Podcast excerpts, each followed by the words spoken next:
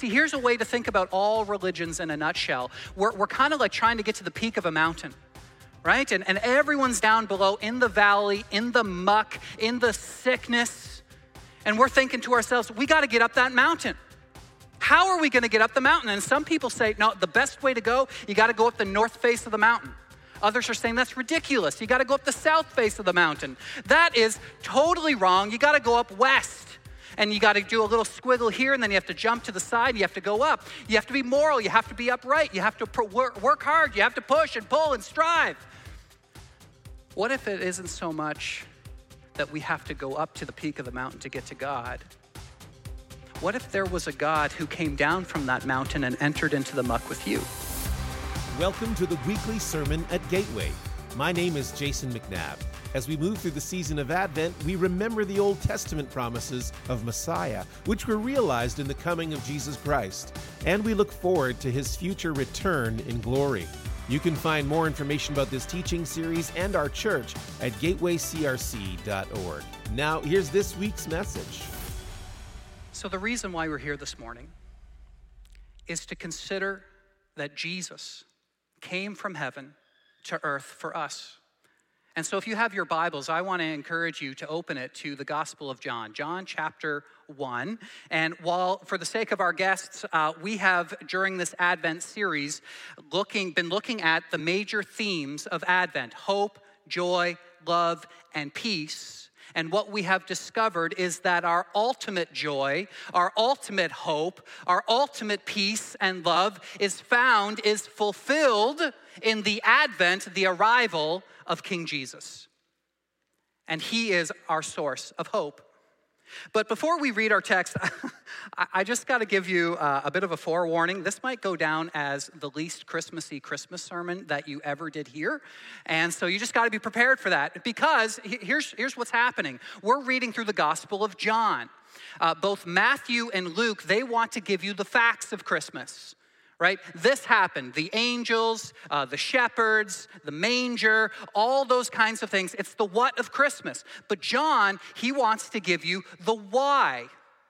Here's why Jesus came, and here's why it matters for you today. And I think one of the challenges of Christmas, if we're not careful, is the nostalgia of Christmas. Now, don't get me wrong. I think these things are amazing. But the time off work, the lights, the Christmas meals, the turkey. I made a turkey yesterday. Can't wait to eat it later on today. The family coming together. All those things are beautiful. But if we're not careful, they become the cheap substitute, the stand-in that gets into our guts. And then we miss what is ultimate. We miss what is beautiful, the inexhaustible, powerful, and life-changing truth that Christmas seeks to provide. Let me just give you an example of this by way of comparison. We don't have this challenge on Good Friday.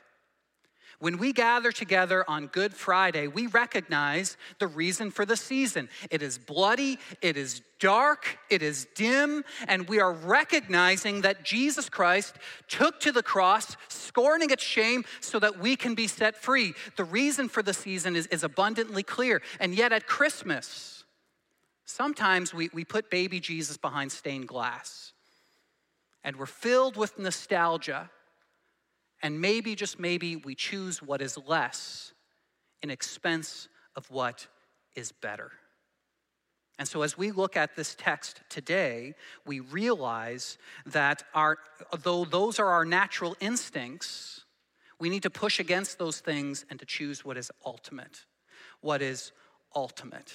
Why did Jesus come? Why does it matter for us today, December 25th, 2022. So if your Bibles are open, look with me at John chapter 1. In the beginning was the Word, and the Word was with God, and the Word was God. He was with God in the beginning. Through him all things were made. Without him nothing was made that has been made. In him was life, and that life was the light of all humankind. The light shines in the darkness, and the darkness has not overcome it. Down to verse 9. The true light that gives light to everyone was coming into the world. He was in the world, And though the world was made through him, the world did not recognize him. He came to that which was his own, but his own did not receive him. Yet to all who did receive him, to those who believed in his name, he gave the right to become children of God. Children not born of natural descent, nor of human decision or a husband's will, but born of God. Take note of this verse. This is important. The Word became flesh and made his dwelling among us. We have seen his glory, the glory of the one and only Son who came from the Father, full of grace and truth. The Word became flesh and dwelt among us, and we beheld his glory. So what I want to do this morning with you is to behold the glory of Jesus, to experience the radical and life-changing glory of the presence of Jesus, of everything that Christmas intends to communicate to us. A little bit later in the service, we're going to sing that song, Hark the Herald Angels Sing. What does it say? Born to raise the sons of earth, born to give them second birth. That's why he came. That's the purpose of Christmas. And that's what we see in this story. And so I want to identify three things very quickly that we're going to walk through this morning. Three life-changing claims of Christmas. Here's the first one in your note sheet. The first claim is that Jesus is the Word of God. Jesus is the Word of God. So here's the question. What does that mean? When John says that Jesus is the Word of God, he's making a radical and profound claim. It's a radical theological statement. He's saying that you cannot know God except through Jesus. Now, you can know about God. We find in Scripture that one of the ways that God reveals his nature is through creation. And in the book of Romans, Paul says that no one is without excuse because we have a conscience and we can see the creation that God has made. And so that's general revelation. We also have the Word of God, so we can read Scripture and we can see what God's love letter is to us. We understand more of his attributes, his will for our life, and that's his special revelation. But what John is saying is that you can know about God, but you cannot truly know God unless you know Jesus, unless you personally know him. That is how John starts and ends this opening chapter in chapter 1. It's the claim of Christmas that Jesus is the Word of God. I shared with you 3 weeks ago, and I promised that I'd circle back to it at Christmas, that the claim of Christmas is that Jesus is the Word of God, and the question that we all have to ask is this: have I come to grips with the claims of Christmas? Have I come to grips with the claims of Christmas? I shared with you that the claim of Christmas, it's kind of like, I recognize that there's a certain exclusivity that's tied to this that we get uncomfortable with. So it's a little bit like if 4 doctors came up to you when you thought you had a terminal illness, you were not feeling well, and each of them said to you, it's fine, all you need is to get some rest, drink some fluids, it'll go by in a couple of days, you'll be fine. But then a 5th doctor comes up to you and says, no, it's terminal, and you need this treatment, otherwise you will die. Your immediate gut reaction is not going to be, how exclusive are you? You think you know so much more than the 4 other doctors. Who do you think you are? Your thought is going to be, either you're right or you're wrong, and it's up to me. My life depends upon figuring out which of those two it is. So the claim of Christmas is that you cannot truly know God until you see Jesus for who he truly is. And either he's true or he is false, and we have to figure out which of those two it is. And so here's what this text is telling every person, whether you are a devout atheist or a devout Christian or you follow another religion. He's saying the same thing. You cannot know the truth. You cannot know what is real. You cannot know what is ultimate. You cannot truly know God unless you see Jesus for who he is. that he is the creator of the universe, who came from heaven to earth, who put on flesh. That is the claim of Jesus.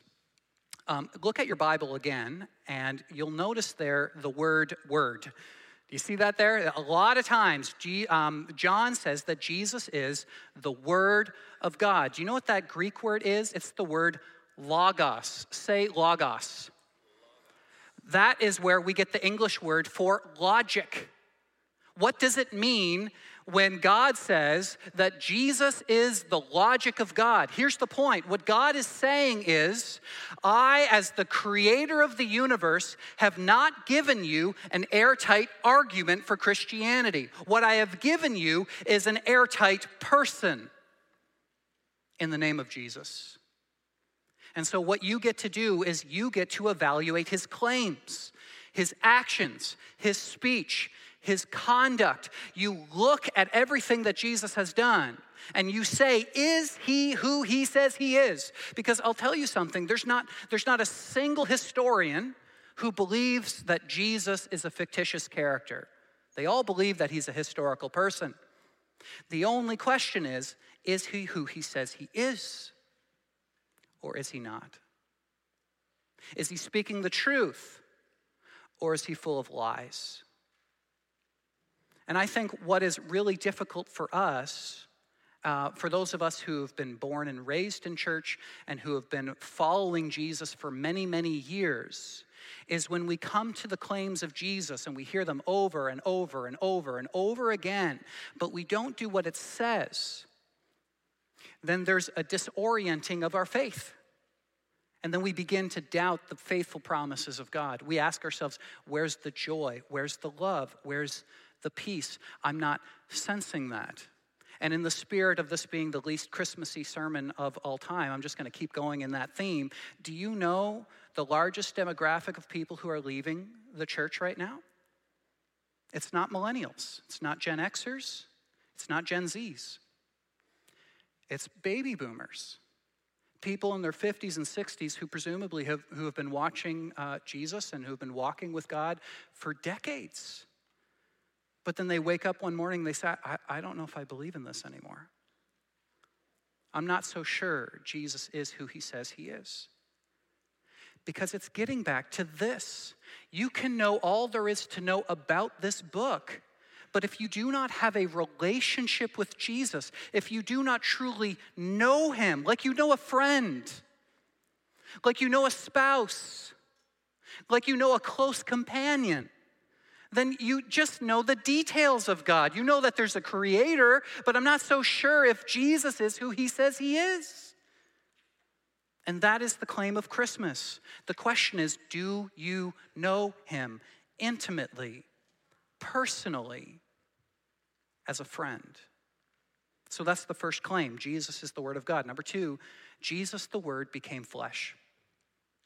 He became flesh. The whole point of Christmas is that he is the Word made flesh. Now, what does that mean to say that? It means Jesus became vulnerable. He became soft.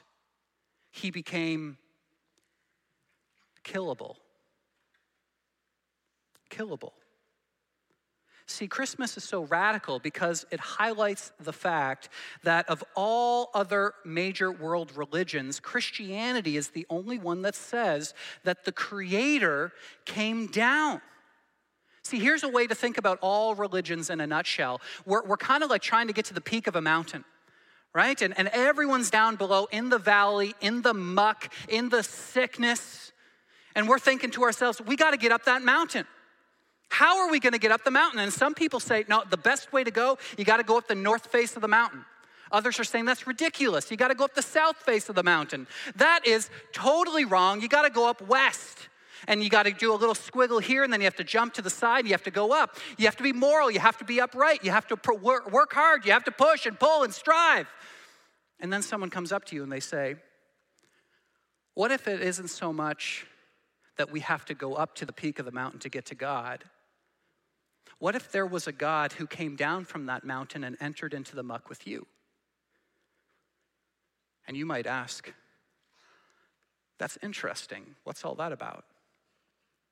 And they would say, let me introduce you to Jesus. Jesus came down so that he could carry you up. It flips religion on its head. It is a radical message that often for those of us on the inside looking at Christianity, we fail to see. But those on the outside who are new to religion or who have been a part of another religion, when they see it for what it truly is, they say, do you not see how radical this is? That the creator of the universe would come down and bring me up. But that is the claim of Christmas. You know, some of you might know the story of Kitty Genovese. This is going back to the 1960s. And there was a lot of study done on this from anthropologists, sociologists, from professors. A lot of professors who are teaching students getting law degrees looks at this as a case study. And so Kitty Genovese was coming home one night. And we have a picture of this, I believe, up on the screen. Here is a picture of where she lived in Kew Gardens, which is just outside of Queens. And as you can see, it is a highly populated place. One of the most populated places in North America, just outside of Queens. Lots of apartment buildings on all sides, lots of commerce, small businesses, large businesses, etc. She's coming home one night and she gets attacked. And she cries out, help, help, help, help. And we know that what happened that night is that a lot of lights came on in the apartment buildings and a lot of people looked down. But I am sad to share with you, no one came down. No one came down. And she died. So then as they looked at it later, they started asking this question, why didn't anyone come down? They heard, they saw, they looked. Why didn't anyone come down? Isn't it obvious? To come down is to risk your own life. To come down is to risk your own life. And see, the message of Christmas is that Jesus not only came down at the risk of his life, like the inhabitants of Kew Gardens should have done, he came down full knowing that it would be at the cost of his life. At the expense of his life. I told you it'd be the worst Christmas Day message ever, but here's my point. Christmas is telling us that when Jesus, the creator of the universe, heard our cries of distress, he came down. He heard your cries. And he wanted to be with you again. He longed to be with you. And he knew that the only way that he could be with you again is if he came down. And that's why he came, because he heard your cries. He came to save you, to protect you, to guard you, to redeem you. And that's why the author of Hebrews says what they say in Hebrews chapter 4. For we do not have a high priest who is unable to sympathize or empathize with our weaknesses, but we have one who has been tempted in every way, just as we are. So do you see what John and the author of Hebrews are saying to us? Let me ask you this question. Have you ever experienced hunger? Jesus has. Have you ever experienced loneliness? Jesus has. Have you ever experienced grief or trauma or loss or betrayal or rejection or death? Jesus has. Everything that you and I have ever experienced, Jesus has faced that. But if you came to me after the service, you might say something to me like, but Justin, I have gone to him. Right? I've done that. I've gone to Jesus and I haven't heard anything. I cried out to him. I poured out my heart to Jesus. Tears welled up in my eyes, but my prayers just hit the roof and came back down. And Jesus did not hear my cries. Nothing happened. He didn't change the circumstances of my life. Let me share with you that you are in good company. because there are many people here who have experienced exactly that this past year. But here's what I can say to you. Jesus knows. He knows what it feels like to have unanswered prayers. You say, how can God know what it's like to experience unanswered prayers? God didn't hear God? What's that? Yes, God knows what it's like to experience unanswered prayers. When Jesus was in the Garden of Gethsemane, he cried out to God and he said, God, take this cup from me. If there's any other way, any other method, any other philosophy, any other religion, any other moral paradigm, if there's any other way to get up that mountain, take this cup from me. And scripture says that he was sweating blood as he cried out to God. And God did not answer his prayer. God did not answer his prayer. And then later, as he went to the cross, he stretched out his hands, and it says that God the Father turned his face away. And Jesus said, my God, why have you forsaken me? And there was no answer. And then he died. He gave up his spirit, knowing at any time that he could call a legion of angels by his side, and all the suffering would just vanish. It would go away. And so I share all this with you for you to see that Jesus knows. He knows. And so we do not have a high priest who cannot sympathize with our weaknesses, but who has been tempted in every way, who has experienced all sorts of agony and anguish and pain and suffering that you and I have faced in our own lives. He knows. God knows what it's like to feel abandoned by God. And this is one more profound truth that we have to look at today. The most significant of the three is this. Jesus, the Word, became flesh so that we could be with him. So that we could be with him. If your Bibles are open, look again at verse 14. It says this. The Word became flesh, and then it says, and it dwelled among us. Do you see that word dwell there? The most literal translation that we could put here is the word tabernacled. Now, there's a word we don't use very often. It's a very strange Greek word. You have to think a little bit like a Jew for a moment. The Jews at that time were reading what is called the Septuagint. That is the Old Testament, which, as many of you know, was written in Hebrew, which is now translated into Greek. And in the Septuagint, every single time there was a reference to the tabernacle in the book of Exodus and Leviticus and Numbers and Deuteronomy. The tabernacle was the place where the kabod, the glory of God, resided in the midst of the people of Israel. Every single time that word tabernacle showed up, it is exactly the same word that John uses here. So what is it to say that Jesus tabernacled among us?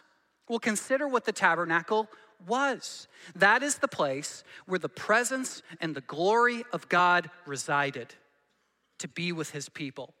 But as you might recall, the people of Israel were not allowed to go in. They could not go into that place, otherwise they would die. They couldn't go into the Holy of Holies. It was also the place in which the people of Israel would bring their sacrifices to appease the wrath of God. So what is it to say that Jesus is now the one who tabernacles among us and we have beheld his glory? What does that mean?